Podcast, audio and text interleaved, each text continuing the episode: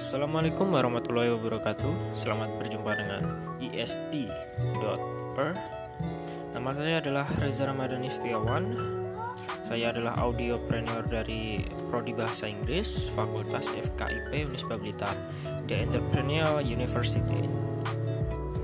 Kali ini saya akan mengajak pendengar semua membahas bagaimana menjadi kepala sekolah profesional dengan menjalankan supervisi manajerial. Dengan menggunakan teori perkembangan kognitif Vygotsky. Baik, kita langsung saja ke pembahasan. Vygotsky uh, lahir pada tahun 1896 dan uh, wafat pada tahun 1934. Berpendapat bahwa perkembangan kognitif dan bahasa anak-anak tidak berkembang dalam suatu situasi sosial yang hampa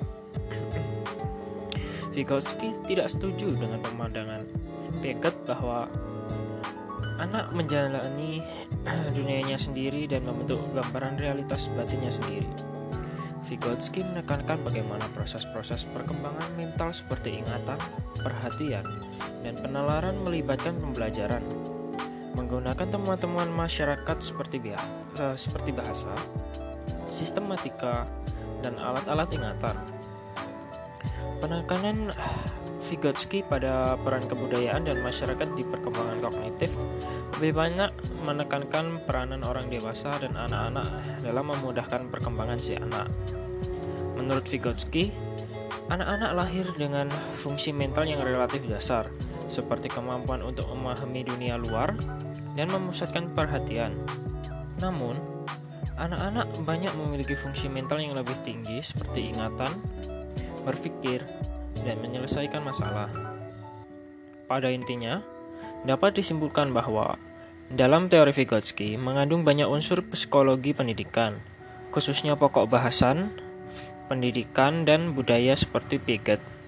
Vygotsky menekankan bahwa anak-anak secara aktif menyeluruh menyusun pengetahuan mereka, akan tetapi, menurut Vygotsky, fungsi-fungsi mental memiliki koneksi-koneksi sosial. Vygotsky berpendapat bahwa anak-anak mengembangkan konsep-konsep lebih sistematis, logis, dan rasional sebagai akibat dari percakapan dengan seorang penolong yang ahli. Teori Vygotsky menawarkan suatu potret perkembangan manusia sebagai sesuatu yang tidak terpisahkan dari kegiatan-kegiatan sosial dan budaya. Vygotsky menekankan bagaimana proses-proses perkembangan mental seperti ingatan, perhatian, dan penalaran melibatkan pembelajaran menggunakan temuan-temuan masyarakat seperti bahasa, sistematika, dan alat-alat ingatan. Dan juga menurut Vygotsky, keterampilan-keterampilan dalam keberanian berfungsi e, mengembangkan mental melalui interaksi sosial langsung. Informasi tentang alat-alat keterampilan, keterampilan, dan hubungan-hubungan interpersonal kognitif dipancarkan melalui interaksi langsung dengan manusia, melalui pengorganisasian pengalaman-pengalaman interaksi sosial yang berada dalam suatu latar belakang kebudayaan ini, perkembangan mental anak-anak menjadi matang. Vygotsky mencari pengertian bagaimana anak-anak berkembang melalui proses belajar di mana fungsi-fungsi kognitif belum matang, tetapi masih dalam proses pematangan. Vygotsky membedakan antara actual development dan potential development tanpa bantuan orang dewasa atau guru. Actual development ditentukan apakah seseorang anak dapat melakukan suatu bantuan tanpa orang dewasa. Sedangkan potential development membedakan apakah seorang anak dapat melakukan sesuatu, memecahkan masalah di bawah petunjuk orang dewasa atau kerjasama dengan teman sebayanya. Konsep zona perkembangan proksimal atau disingkat ZPD. Zona perkembangan proksimal adalah istilah Vygotsky untuk rangkaian tugas yang terlalu sulit dikuasai oleh seorang anak, tetapi dapat dipelajari dengan bantuan dan bimbingan dewasa atau anak-anak yang terlatih. Konsep scaffolding.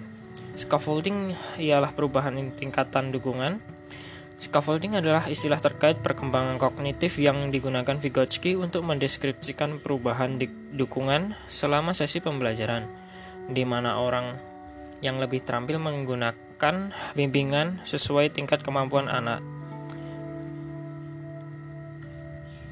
Dialog adalah alat yang penting dalam CBT.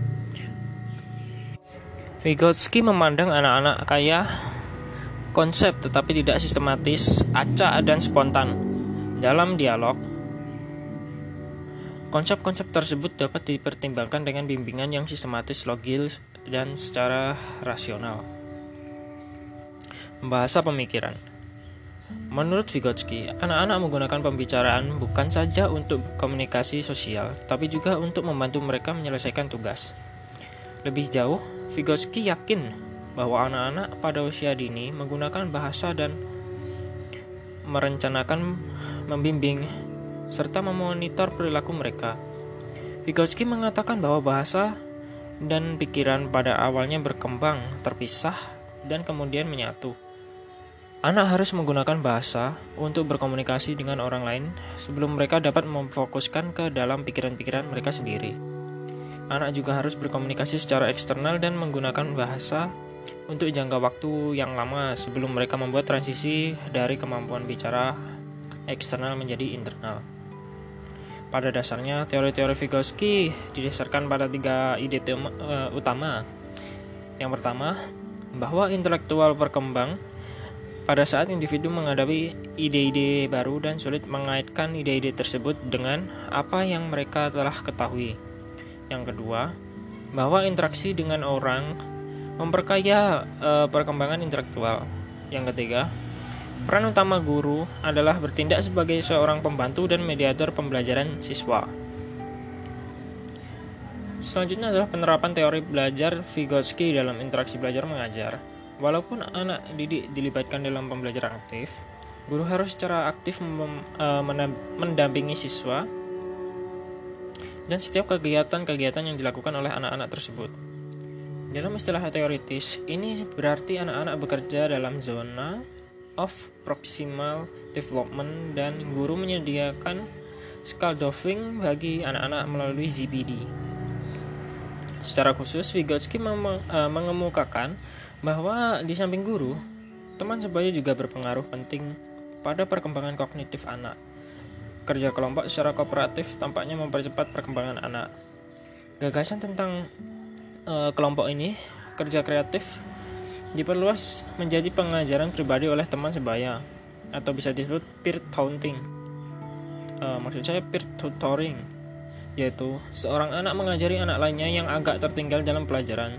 Satu anak bisa lebih efektif membimbing anak lainnya melewati GPD karena mereka sendiri baru saja melewati tahap itu sehingga bisa dengan mudah melihat kesulitan-kesulitan yang dihadapi anak lain dan menyediakan scaffolding yang sesuai.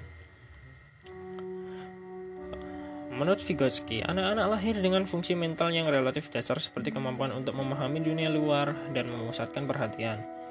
Anak-anak tak banyak memiliki fungsi mental yang lebih tinggi seperti ingatan, berpikir, dan menyelesaikan masalah. Fungsi-fungsi mental yang lebih tinggi dianggap sebagai alat kebudayaan. Tempat individu hidup dan alat-alat itu berasal dari budaya. Alat-alat itu diwariskan pada anak-anak oleh anggota-anggota kebudayaan yang lebih tua selama pengamanan, pengalaman, Pembelajaran yang dipandu pengalaman dengan orang lain secara berangsur menjadi semakin uh, mendalam dan membentuk gambaran batin anak tentang dunia.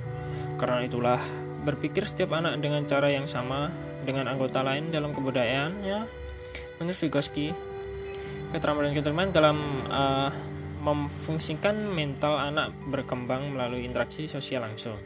Dalam teorinya, Vygotsky lebih banyak menekankan pada bahasa dan uh, perkembangan kognitif pada Piaget. Bagi Piaget, bahasa baru tampil ketika anak-anak sudah mencapai tahap perkembangan yang cukup maju. Pengalaman bahasa anak tergantung pada tahap perkembangan kognitif saat itu. Namun bagi Vygotsky, bahasa perkembangan dari interaksi sosial dengan orang lain awalnya satu-satunya fungsi. Bahasa adalah komunikasi. Bahasa dan pemikiran berkembang sendiri, tetapi selanjutnya anak e, mendalami bahasa dan belajar menggunakan bahasa tersebut sebagai alat untuk membantu memecahkan masalah. Meskipun pada awalnya, e, maksud saya pada akhirnya, anak-anak akan mempelajari sendiri beberapa konsep melalui pengalaman sehari-hari, Vygotsky percaya bahwa anak-anak akan lebih jauh berkembang jika berinteraksi dengan orang lain. Anak-anak tidak akan pernah mengembangkan pemikiran operasional formal tanpa bantuan orang lain. Vygotsky mengemukakan bahwa fungsi-fungsi kognitif anak sebelum eh, benar-benar uh, matang, tetapi masih dalam proses per, uh, pematangan, sehingga secara tak langsung anak membutuhkan orang lain untuk mematangkan uh, perkembangan pola pikirnya. Sekian materi dari saya. Bila ada kurang lebih dan uh, salah pengucapan, mohon dimaklumi dan dimaafkan. Jadilah seorang entrepreneur yang benar-benar dapat menjelaskan secara uh, mandiri dan dapat dipahami dengan mudah oleh orang lain. Mari bergabung dengan Universitas Islam Blitar. Salam entrepreneur Unisba Blitar kreatif, integratif, inovatif, dan energi. Assalamualaikum warahmatullahi wabarakatuh.